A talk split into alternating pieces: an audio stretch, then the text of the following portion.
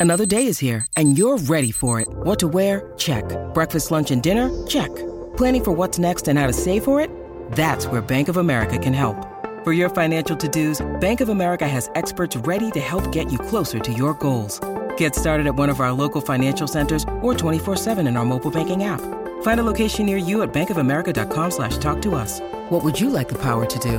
Mobile banking requires downloading the app and is only available for select devices. Message and data rates may apply. Bank of America and a member FDIC. When you need mealtime inspiration, it's worth shopping Kroger, where you'll find over 30,000 mouthwatering choices that excite your inner foodie. And no matter what tasty choice you make, you'll enjoy our everyday low prices, plus extra ways to save, like digital coupons worth over $600 each week. You can also save up to $1 off per gallon at the pump with fuel points. More savings and more inspiring flavors make shopping Kroger worth it every time. Kroger, fresh for everyone. Fuel restrictions apply. Hello, everybody. This is Marshall Poe. I'm the editor of the New Books Network. NBN listeners like to read books and buy them. So we thought we'd tell you that right now, our friends at Princeton University Press are having a remarkable site wide sale. You can get 50% off books, including ebooks and audiobooks, with the code 50, F I F T Y, at checkout until May 31. You can save some real money on Princeton University Press books. I encourage you to go there and check it out. Welcome to the New Books Network. Hello, everybody. Welcome to New Books and Film, a podcast channel of the New Books Network. I'm your host, Dan Moran, and I'm thrilled to be here today with Catherine Russell, author of The Cinema of Barbara Stanwyck 26 Short Essays on a Working Star, published in 2023 by the University of Illinois Press.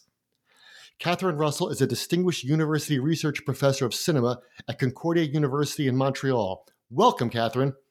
Thank you. Nice, nice to be here, and thank you so much for inviting me to talk about my book. I can't wait to talk about your book and Barbara Stanwyck. So I read the whole book, and I read the essays out of order, and I thoroughly enjoyed it. You come across as, I mean, you are the uber fan of Barbara Stanwyck. Mere mortals like me think, oh yeah, I'm a big admirer of Barbara Stanwyck, and then I read this book, and I'm wow, this is the uber fan. So let's start there, and let's start with the title. In what ways was Barbara Stanwyck a true working star? Well, she was a hard worker and she earned a reputation for being a very highly uh, professional person on sets. And it really earned her a lot of respect amongst crews and directors and cast members. And this is over a 60 year career. And um, so that's part of it. She worked hard, and I also wanted to shift the focus from the actress as an icon or an image um, to issues of labor. And um, Stanwyck was never attached to any particular studio, and so she was a freelance uh, worker most of her career. She'd have short contracts with many, many different studios, and and constantly renegotiating them. And so, uh, you know, good acting actually makes labor invisible and it was important to me to to to separate her from her image um, and and look at her as a woman who has agency and and actually played a role in the industry as well as roles on screen yeah, it's hard to watch a Barbara Stanwyck movie and not and not think of her as Barbara Stanwyck. Is that you know what I'm saying? Like you can't watch Cary Grant and not think of him being Cary Grant, so to speak, right? Um, so let's go into the bigger question then there's a lot of subjects you could have chosen, right? Why does she fascinate you? I mean, I imagine you had to live with Barbara Stanwyck for a long time to do a deep dive like this. I mean, she made close to 100 films. So, what is it about Barbara Stanwyck that makes you say, all right, I'm going to take the plunge now and really go go deeply into this subject? Well, I, I am a fan, like you are, like many people are. So, um, you know, if you're going to spend a lot of time with somebody, Barbara's a good is, is a good choice. Uh, from a scholarly perspective, I, I was interested in her in, interested in her because she's so full of contradictions, and I wanted to kind of unpack those contradictions, starting from the fact that you know she looks tough, she's strong, she she has become a feminist icon. There's a lot of speculation about her sexuality, um, and yet she really doesn't, in her personal life, conform to any of those ideals. You know, she was a Republican. I, I find that she's a bit homophobic when challenged on that issue. Uh, she was straight, she was conservative, um, and yet she still managed to shift the terms of femininity over the course of her career through the roles she chose and, the, and through her performance style and so on. So I find that a really interesting contradiction. And and really why I got on to her is because I wanted to write about a book about Hollywood. It seems like a weird thing to say, but I've written books about many different things, and I really wanted to get into Hollywood. I love, I'm, you know, I'm, I, I'm a cinephile. I te- I've been teaching Hollywood for for a long time, and I found that her career uh, provided such a great roadmap through the industry and through great films and also through lesser known films, you know, which are important to me. And she kind of served as a lever or, or a wedge that with which I could open up the story of Hollywood and try and look at it from a woman's perspective because we don't have, you know, like there's not enough directors. And so people say, oh, we can't do that. Well, yes, we can, you know. And I think she contributed as much as any director to the overall image um, and, and feel of, of Hollywood as a cultural industry. That's a great point about her image and that how hard it is to pin down, and how and your book makes you realize how much it changed. And it's funny, a, a new question just popped in my mind when you were speaking. Is that of all the images that could have been chosen for the cover of your book, this is really interesting, right? Because you would think you would think it would be a picture of her as Phyllis Dietrichson or in, the Lady Eve or, or, these, you know. But I, um, this was come from the cover of Parade magazine, right? Can you talk a little about the cover image for our listeners and and how how it was arrived at? Oh, yeah. I mean, it was not actually, as far as I can tell, linked to any particular shoot. You know, it's 1955 she wears a similar outfit outfit in 40 guns. I thought it was 40 guns. Yeah, yeah, yeah, but this is earlier than that. Yeah. Um, I found it in an archive, uh, and you know, it and it seemed I I basically shot a photograph of, of it of it because it was so unique, and then you know, researching it, we found that it hadn't really appeared anywhere, and it's nice to have an image that isn't right. familiar image. Right. And um, the photographer is um, uh, sort of has disappeared. It was really difficult to find any of his heirs or anything. I mean, that's a story that somebody else can follow up on. Is like, who is this guy and how did he come to shoot such a fantastic photo? I have no idea. But Parade magazine was an insert, so it was in all of the you know, uh, like municipal papers. I found it in a in a Texan newspaper, you know, uh, but no, I found it in the archive. But that's where it was from, uh, the El Paso Times. So. Yeah. So our listeners can go on the website and see the image or see it wherever you get the book. But it was funny because that image reminded me of how versatile she was as an actor, right? Because she, like this does not look like the same person who might be in The Lady Eve or or or, or you know other movies like that. So it was like I, I thought it was such an interesting choice of cover. Yeah, thanks. So let's talk about the structure of your book, which is also very interesting and not not what I would expect, or not what a lot of readers would expect. It's it's what you call an ABC diary, uh-huh. and and you point out at the very beginning that there are many biographies of Stanwyck. You you have a great line. You say all of them reverent and idolatrous. right at the beginning, reverent and idolatrous. So talk about what makes your book different and why you made the decision to not write another straight biography. Uh, well, my book is different. It is a scholarly work, and I draw on a lot of feminist theory and so on. Uh, and uh, so that's why it's not hagiography. Um, I also I'm not trained as a biographer. I didn't want to write a biography. I find that taking a like a non-linear approach is a way of opening things up and looking at things from different perspectives and put different parts of her career side by side uh, to make the interesting kind of connections. And, um, you know, it took me a while to come up with this. It, in French, it's called abécédaire. So it's a um, more familiar term perhaps in French, and it's a, bit it's a kind of a classical style of, of, of bookmaking, I think. Um, and it really helped me to organize all. I'd been researching for years and I had all these notes, and I had to figure out how to put them together. And, you know, may, having the chapters with num with letters as a title is a really arbitrary random way of organizing things but in it, it enabled me to pick up the themes i was interested in you know uh, like uh, riding and stunts for example and also the films that i wanted to focus on like stella dallas and no man of her own and uh, and the people whose whose paths she crossed with, you know, and like Edith Head and Fred MacMurray. and so it's a bit it's a bit of a random way of going about things, uh, but I do kind of cross reference if you're you know because different films will turn up in different chapters. And so I have a little handy referencing way in case you want to follow up on different ideas. Yeah. And I read and I read the essays out of order, and it seems to me that that would be something you would actually endorse. Oh, totally, totally. I, I wrote them in order just because I was a good way of getting through the project, you know, most of which happened during the pandemic. And it was like, what'll I do this week? You know, I'll write, you know, chapter R. And, and, and so me, uh, so I don't like to read it in order because I find it like my, that's my, my thinking goes. But so I think it's better if people read them out of order and, and find connections that maybe I even missed. Great. So let's I thought our listeners would would enjoy hearing your take on some of her most famous films, and they're you know the, the films that drew a lot of us to Barbara Stanwyck. So I want to start with those. So let's start with Double Indemnity, Billy Wilder, 1944. You you actually say in this chapter at some point in this chapter like every single second of this film has already been analyzed, you know, backwards and forwards, right? But this is in the C chapter for Crimes of Passion, and you use Walter Benjamin's idea, and Walter Benjamin comes up in your book a lot. Use Walter Benjamin's idea of the destructive character to talk about Phyllis, which is the role that Barbara Stanwyck plays there. So, what I want to ask you is what is a destructive character, and how does that whole idea help us better appreciate Phyllis and, and what Stanwyck does with that role? Yeah, no, that's a great question. But first of all, I just want to point out that Walter Benjamin wrote mm-hmm. the Arcades Project, which is an abecedary. Oh, just, uh, just pointing that out. Um, yeah, and the destructive character um, you know, I wanted to use that idea uh, of a dangerous woman because this was a really a new iteration of the new woman. She was like she was a she embodied the new woman of the 30s, along with many other actors, right?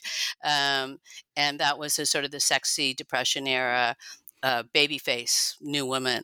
But in now we're in 1943, and it's a new new woman, and uh, it's a much more a different kind of modernity. It's an and she's an anti heroine.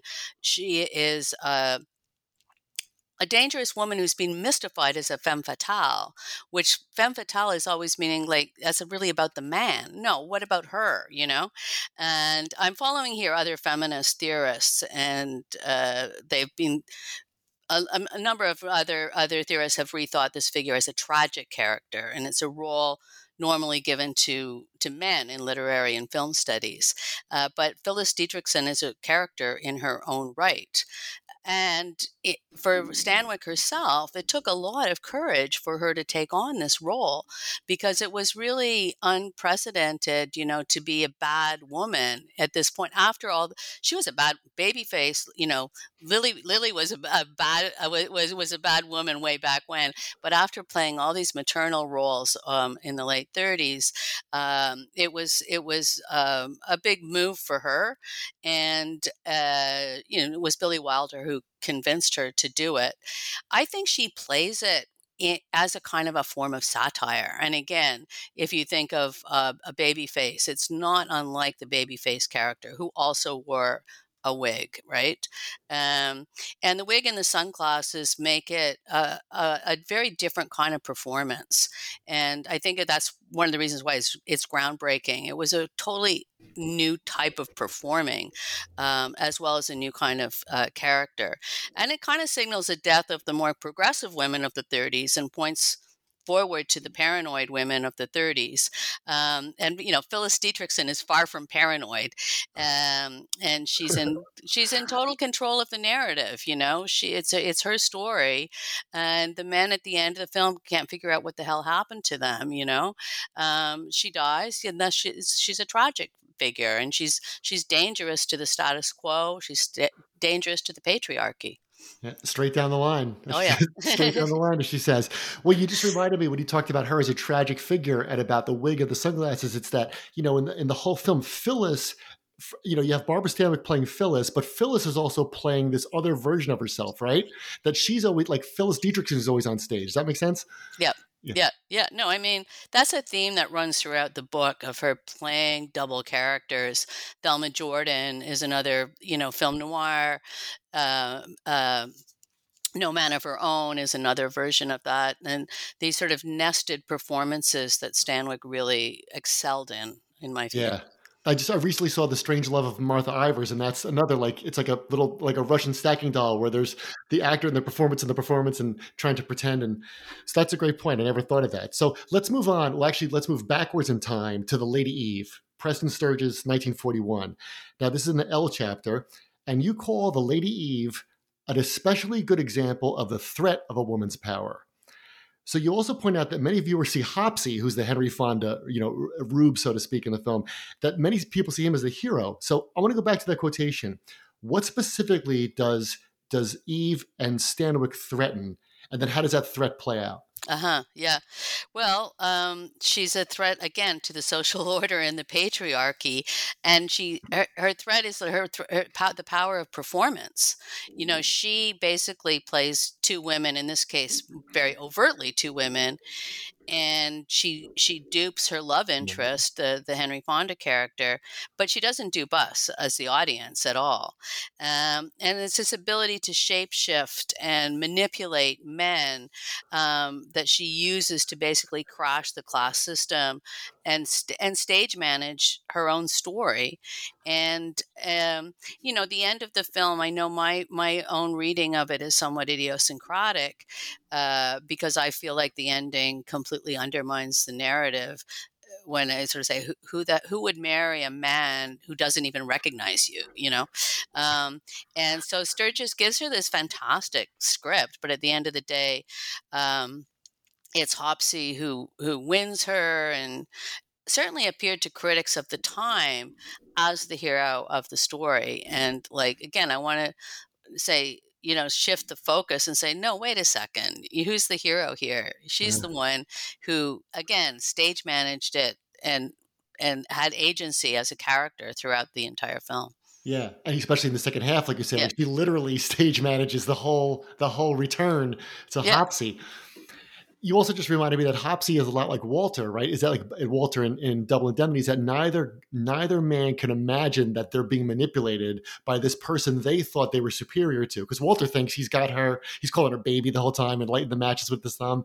and and Henry Fonda, so to speak, you know, he thinks, well, I, am a, I'm morally better than you, right? Yeah, and then yeah. she, she flips everything on him. Exactly, well. exactly. So, you know, and and the the the the story of uh, the Lady Eve is is is a gold digger type of story. You know, she's looking for cl- class mobility, you know, and there's a famous line at the beginning, let you know, let us not be commoners, you know, uh, yeah, uh, crooks but not commoners, and uh, she she manages, she successfully, you know, breaks through, uh, but strictly by conning her way through. Yeah. Do you think, and and then do you think that the fun of the film is when Preston Sturges makes that character say, "Well, however, what would happen if she actually developed feelings for her mark?" Oh, yeah. yeah, well that that is what happens basically. right. And and so she does develop feelings for him. And but does he develop feelings for her? Not clear. He doesn't know who she is. Yeah. Doesn't recognize her at all. Right. So it's like so absurd. Right. Anyway, yeah. Which is also funny why, because now you have me thinking about this movie a lot. That's where all the I think that we're, we're like on her side, so to speak, right? Yeah. So that's why all the laughs are so good on the train where she starts going through her resume of all her past loves and everything, and he's so shocked, but we we're laughing with her. Yeah, and he's yeah. horrified by her, right? Yeah, and he's the fall guy, literally. Yeah. yeah, literally, he falls in the beginning right when she trips him. Excellent. So let's go further back in time, one more to 1937 King Vidor, Stella Dallas. Now, you point out that this film has received more scholarly attention than any other of Stanwyck's films. And you bring up the question of the degree, and I and I this was probably my favorite chapter and the favorite thing you do in the whole book. You bring up the degree to which Stella knows what she's doing as she goes throughout the film, because I think that's a great it's a very very gray area if you watch Stella Dallas, right? You also review some of the debates about the film. So let's talk about her for a minute. What is your take on Stella Dallas? On, on, on, the on the I know it's a big question, right? But someone says to you like, well, how much does she know what's going on? Like, what's the movie really about? Like, talk about that. Well, you know, the reason it was such an important film for feminist criticism was because it foregrounded the question of identification, you know, and, and some feminists said said we we identify with her a woman who has to make this big sacrifice and and other people sort of say no, we identify with all of the the women in the film and who see the, the the the, impossible kinds of decisions and contradictions that women have in in uh, patriarchy. Um, and then it was actually St- stanley cavell who who suggested um, that actually St- maybe maybe Stella knows what she's doing, you know, and and maybe she she she's she's just play acting again all the time. Um, and my take is basically that we can't. There's no knowledge. This is a fictional character. You know, does she know or does she not know? It's the inscrutability that that Stanwyck embeds in this performance. And she actually said when she, she, really wanted the role, and one of the reasons she wanted, she says, "Well, I get to play two women." You know, she gets to play two women one knows one doesn't know and she and they they she's not going to reveal it's this kind of in, interior contradiction within her performance and so uh, I, basically i'm just pointing out that all this fuss and all this discussion about does she know or doesn't she know and who do we identify with? Well she makes herself to be very difficult to identify with even though she's a completely sympathetic character uh, but we don't know her her decision making process because she's not going to tell us. And and and this was something that she brought to the film eh, completely independently and you know that was her contribution to the whole film and so that's why we talk why it has become such an important film yeah, we do, we're not privy to her decision making process, and, and in a lesser performance or a lesser film, because the whole film is unbelievably great. In a lesser film, it, it, the the scene where she overhears her daughter on the train and starts weeping and real like that's supposed to be oh the moment, but you can also watch the soda shop scene where she barges in and and you you almost can't believe you're like is she is Barbara Stanwyck overdoing it? Is Stella overdoing it? Are there, is is is Barbara Stanwyck trying to play somebody who doesn't know she's overdoing it? And every time you think you you, you grab the answer, something else happens. Yeah, and just before the soda pop scene, she crosses the golf course and this guy like these these gay guys and, and they sort no they they sort of make a, a gesture like that refers to kind of something gay which signals to me oh this is drag she's you know stella dallas is doing drag so you know there's a completely different way of reading it but it's like she's again she's in total control yeah, she's in, and and so let's talk. What what do you make of the ending then? If she, if she's in total control, like, and she she she watches the you know the wedding ceremony through the bars, and she walks away. I mean that that's that could have been one reading when the film came out, but if, how do you read that moment now? She's proud and free. Yeah. I mean, why not? Why not? But she's also missing her daughter. You can you can have two things at once. That's the thing you know? And just because she's sacrificed her daughter doesn't mean she won't be uh, happily live happily ever after as a single woman does it? So mm. but we don't but you know she's a fictional character. She doesn't have to she doesn't have to be either way. She can she can register both yeah, that's great. Because if the film went on for five more minutes, it might start to answer its own questions, and that's mm-hmm. what's great about where it ends. Mm-hmm. Yeah, yeah, yeah, great. So, uh, you know, we talked about what Stella wears. You talked about her on the golf course, and that's some of the debate around Stella revolves around what she wears. And you have a chapter on Edith Head, who everybody knows, you know, who Edith Head was. She designed the costumes for 24 of Stanwyck's films, although ironically not Stella Dallas. But you raised the idea that Edith Head dressed Stanwyck in different ways to match the different stages of her career. I thought that was that was all new to me, their their relationship. So talk about their relationship and how she dressed Stanwyck. Well, I mean, within you know, I it, it, it, their relationship is fairly well known in the sense that when when they started working together on Lady Eve, they'd done one previous film previously, but Lady the Lady Eve, it set both of their careers on fire. It did as much for Edith Head as it did for Stanwyck, um, and Stanwyck had uh, really avoided being glamorous up until then. She kind of identified with the sort of cosme- Lux Cosmetics natural girl. Um, but then when she's um, in, in, after the Lady Eve, she's in the Ball of Fire and Double Indemnity. Also dressed by uh, Edith Head. These women are a little bit sleazy, and um, you know that's that that's a very special way of dressing. That's still still sympathetic characters you know in a time when when these women were you know sleazy women were not normally uh, looked upon well um, and uh, I mean, overall, I think you know she's Stanwyck had a fairly butch, tough persona, and uh, Edith had really helped her cultivate a feminine image that was still tough, and that's what the sleaziness comes in. And and this is both on screen and off. So uh, Stanwyck hired Head to uh, make her everyday outfits, you know, for going out, which is important, you know, until they met, she didn't she didn't dress like a movie star. Um, and then I think in the 1940s, when uh, Head does some outfits for her for the westerns, like the Furies, and and Stanwyck is wearing trousers. Well, here it gives her an opportunity to be, you know, an older woman, still a star, and still fashion forward because you know trousers was like again the new new woman you know all invented all over again. And uh, and then stanwyck did the her gave her jeans again you know for the uh, roustabout film in 1964 with elvis presley. And so you know there's ways in which they evolve together in important kinds of ways yeah, that's something that, that people would take for granted, but that's a great point. And I, and it again, you're making me realize a lot of things that I um, sleaziness is a great word for for Phyllis, right? How do you how do you address sleaziness? And and I wonder if original viewers of that film when it came out could is it possible for us to even respond to her in the same way as a Wilder's original audience?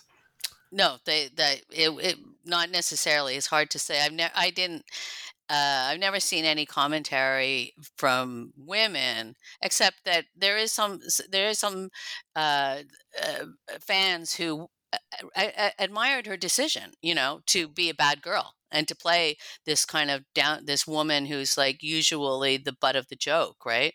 Um, and to make her into a sympathetic character. So so it was a bold move, but women went along with it. Yeah, that's that's terrific. So something also brand new to me was the chapter on the Barbara Stanwyck show, which was a TV show of hers that ran on NBC for one season, 1960 to 1961.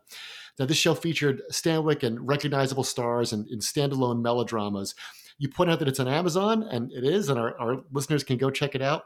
But rather than gush over it, you note that Stanwyck, you say she couldn't come down. That's your phrase. She couldn't come down to the small screen. And here's what you call it you call it a melodrama of missed opportunity and too latedness. yeah. So, so talk about that. Um, I mean, I, I, maybe I didn't gush over the show, but I really think it's great, and I highly recommend talk about a few episodes. It. I'm sorry that are really yeah. great. Yeah. Um, and again, my analysis kind of focuses on the contradictions that are embedded in it. And by not being able to come down, I mean that they're referring to these like introductions that she does and it's like she never learned or was never directed to do direct address and everybody was television you talk to the camera and you're intimate you know? Um, everybody even hitchcock could do it you know? And uh, and she either didn't want to i don't know what what the reasoning was but she's kind of in these very stilted poses and um, and and and sort of maintained the glamorous ironically given that she never wanted to be glamorous so I, you know that's sort of miss, miss, the kind of missed opportunity that that i, I was um, talking about. But also that it was canceled after only one season and she got an emmy uh, for best actress in a tv show and then they canceled it um, and the, there was supposed to be a spin-off pilot um, in which she plays josephine little i think and like she's in hong kong and really interesting character um, that didn't go anywhere. It was like it had so so much potential um, and she you know had so much so many contacts to make it a great show big network and so all the the co-actors like say anthology drama show she had all kinds of different stars working with her um, and you know the, it gave her a lot to work with in my opinion much more than the big valley which did turn out to be her big successful tv show but or she's very limited in that series to one character, one one long one you know long story, um, and uh, yeah, so it was a really really uh, it was a missed opportunity. And and you know, and the, the other thing to say about it is the stories are these great setups but then they always end up in like very contained way, you know. And she he pl- plays these strong, powerful women, but somehow she ends up married in the end and living happily ever after. So it's a, another kind of missed opportunity. Yeah. Yeah, and more contradictions. more contradictions, exactly. So your H chapter, let's move on to H, named after William Holden. And he made two films with Stanwyck. And you talk about the rumors that he and Stanwyck had an affair, but that's not what really interests you, or at least that's the sense I got when I read it. It's Holden's age in relation to Stanwyck's and the ages of other men with whom she worked or even twice married. And you talk about her talent for, and this is your phrase, making men. So, so let's talk about that. What was her talent for making men, and what do you make of, of these age disparities? Well, um, I mean, part of it was that there there was so little uh, recorded, so we know very little about how actors learn to act in the uh, studio era. You know stanwyck learned on like by doing you know in in new york on broadway uh, but so uh, william holden and robert taylor and many others uh, robert wagner they're like thrown in and say you know sink or swim and um, and barbara would take mercy on them and help them coach them and and you know help them get along in front of cameras and learn the craft of movie making uh, uh, by performing with them with them and sort of being a buffer between them and the director sometimes. And so you know i'm saying that just you know there's all always gossip. Who knows you know whether she and holden had an affair i mean yes she she married robert taylor yes, she had an affair with uh, Robert Wagner some uh, years later. Um, but whether, you know, I think it's important to kind of cut through that gossip that level of gossip that is recorded that's all we know from the trade magazines you know and think about skill sharing and you know it could extend to other couples and other kinds of friendships within the industry the way that actors may have helped themselves and, and taught and taught each other how to act.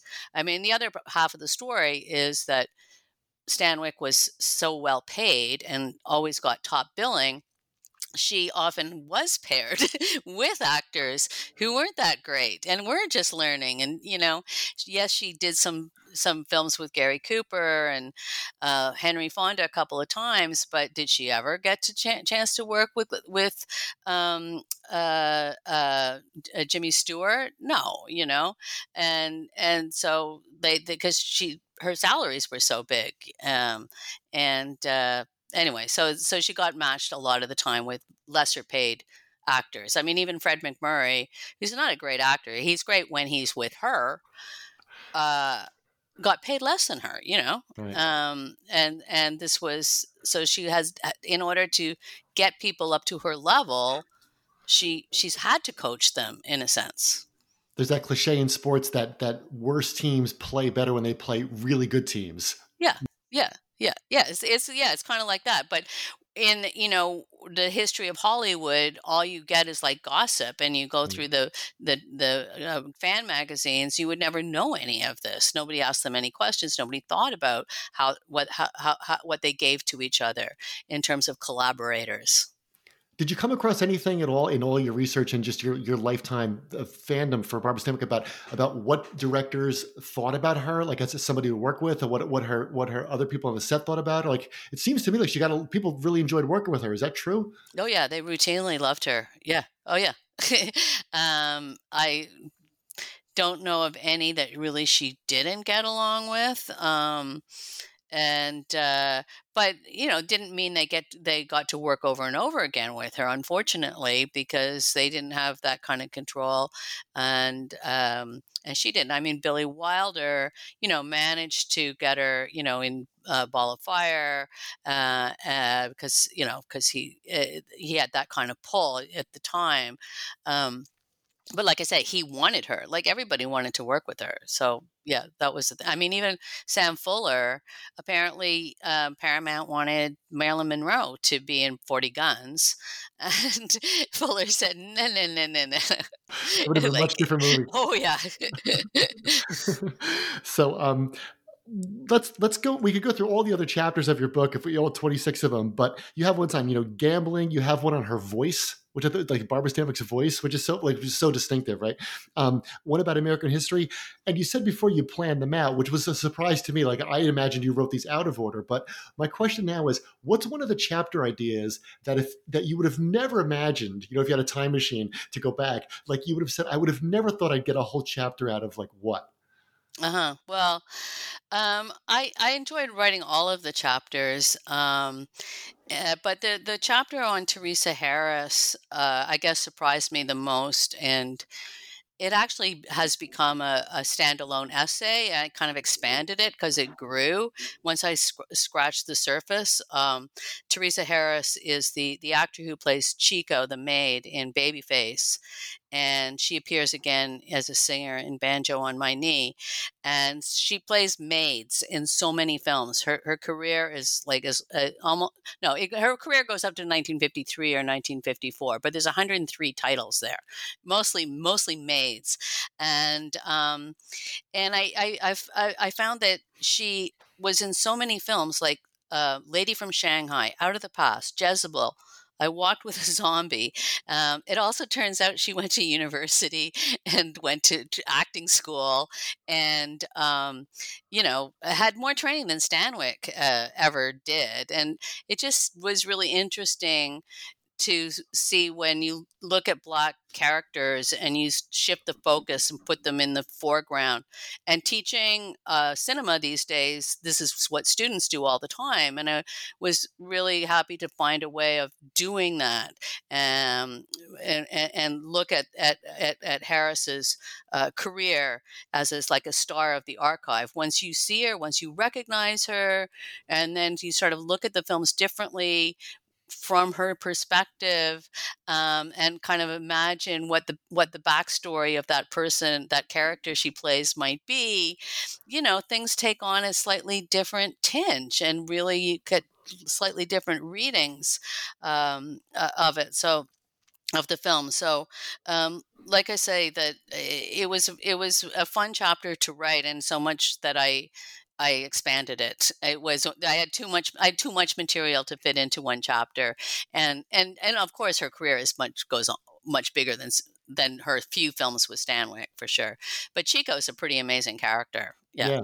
Yeah, absolutely. So, so we mentioned, you know, Babyface, Double Indemnity, Stella Dallas, Lady Eves, um, the, the famous ones but I have to ask this for our last question. What are some lesser known Stanwyck films that you would recommend that you would say, I've seen them all. I here's one you haven't seen, or two or ten. What are some movies that we should we should watch?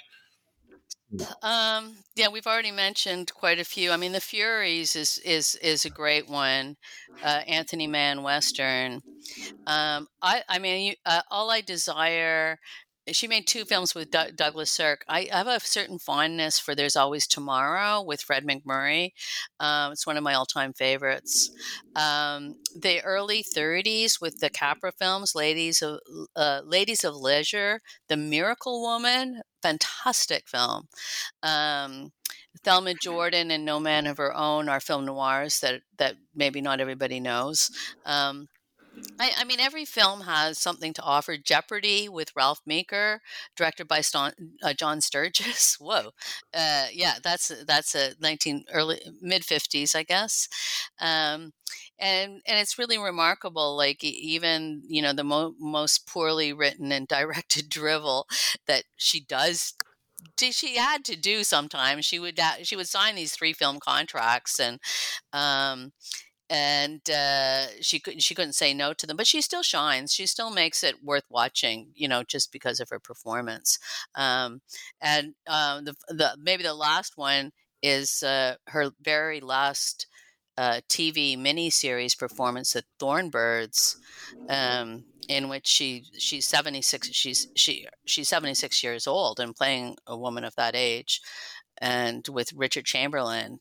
Just incredible scenes they have together. Yeah, very powerful. Yeah, that's a great list. But I want to go back to one, if I can indulge you for another minute, another film on your list. Um, you said There's Always Tomorrow with Fred MacMurray, right? And I only saw that because a friend of mine said, You have to see There's Always Tomorrow. And I said, I've never seen that. He said, You've never seen, you've got to see it today. And it's a terrific, terrific film. So can you, you mentioned how much you love that film. What is it about that film? I'm so curious that that that that's on your list. well, I mean, their pairing together is is really interesting. He he kind of they mimic each other. I have some I have some frame enlargements in the book, and the it's it's, amazing. Um, and it, the the design of it is nice. I mean, it's not Edith Head, but she but but Stanwyck plays a fashion designer, and again, it's a way she has control over the narrative in a very sort of double-ish way, you know. And this little commentary on um, on fashion.